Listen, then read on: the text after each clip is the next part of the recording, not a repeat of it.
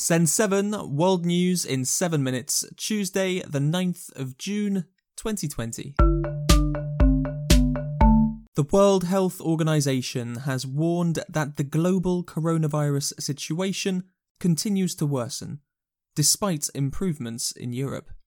The head of the WHO, Tedros Adhanom, yesterday told the world to be cautious. Almost 7 million cases of COVID 19 have now been reported to WHO and almost 400,000 deaths. Although the situation in Europe is improving, globally it's worsening. More than 100,000 cases have been reported on nine of the past 10 days. Yesterday, more than 136 cases were reported, the most in a single day so far. Almost 75% of yesterday's cases come from 10 countries, mostly in the Americas and South Asia. In the United States yesterday, George Floyd's body was in his home city of Houston, where thousands of people paid their respects. The world has been shaken by protests since Floyd's death at the hands of police two weeks ago. Yesterday, Democrat senators knelt for 8 minutes and 46 seconds, the time that George Floyd had a policeman's knee on his neck. In the city of Minneapolis, protesters called for the defunding of the police or the total abolishment of the police. President Donald Trump said yesterday that this would not happen.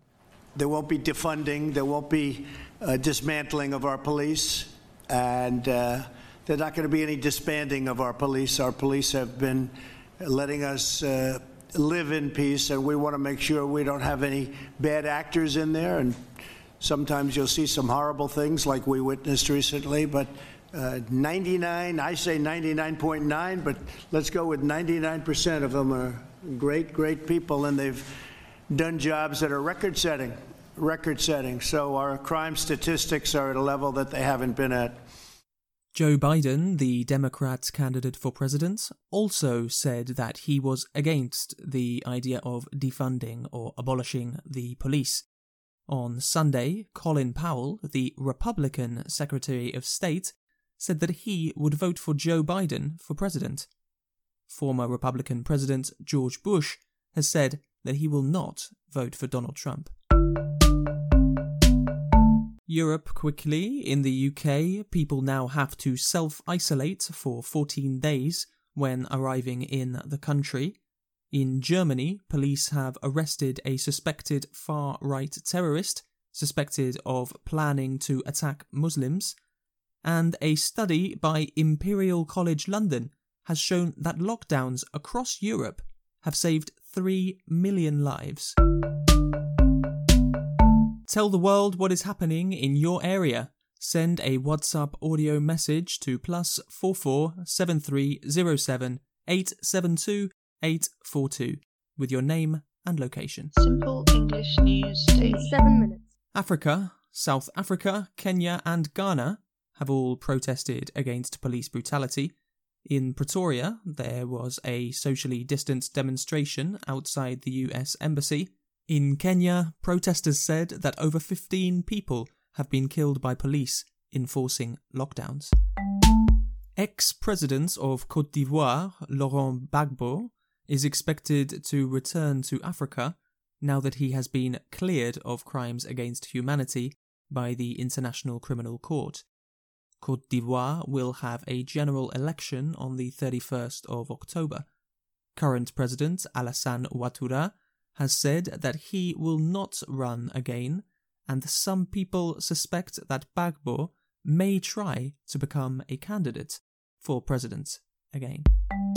In Libya, the UN backed government has continued its offensive to take the east of Libya. Fighting is now taking place in Sirte, the hometown of ex leader Colonel Gaddafi. In Indonesia, Jakarta is partially reopening after weeks of lockdown, despite a continuing rise in coronavirus cases. Since April, many businesses have been closed and people were encouraged to stay inside. Restaurants and cafes will now be able to open at half capacity, and places of worship are now open. All 34 of Indonesia's provinces have confirmed cases. 32,000 cases have been confirmed in Indonesia, but testing rates are low. The rest of Asia quickly. India is relaxing its lockdowns despite a rising number of COVID infections. In Pakistan, confirmed coronavirus cases have passed 100,000, and North Korea announced last night that it would cut all communication with South Korea. Pyongyang accused Seoul of sending propaganda across the border. New Zealand is completely coronavirus free. From today, New Zealand has lifted all COVID restrictions and no more social distancing is needed. The country will remain closed to foreigners. Yesterday, Prime Minister Jacinda Ardern said that New Zealand could still find new cases, but that she was extremely happy that New Zealanders could now return to normal. Today, there are no active cases in New Zealand. We have tested almost 40,000 people for COVID 19 in the past 17 days, and none have tested positive. We have had no one in hospital for COVID 19 for 12 days.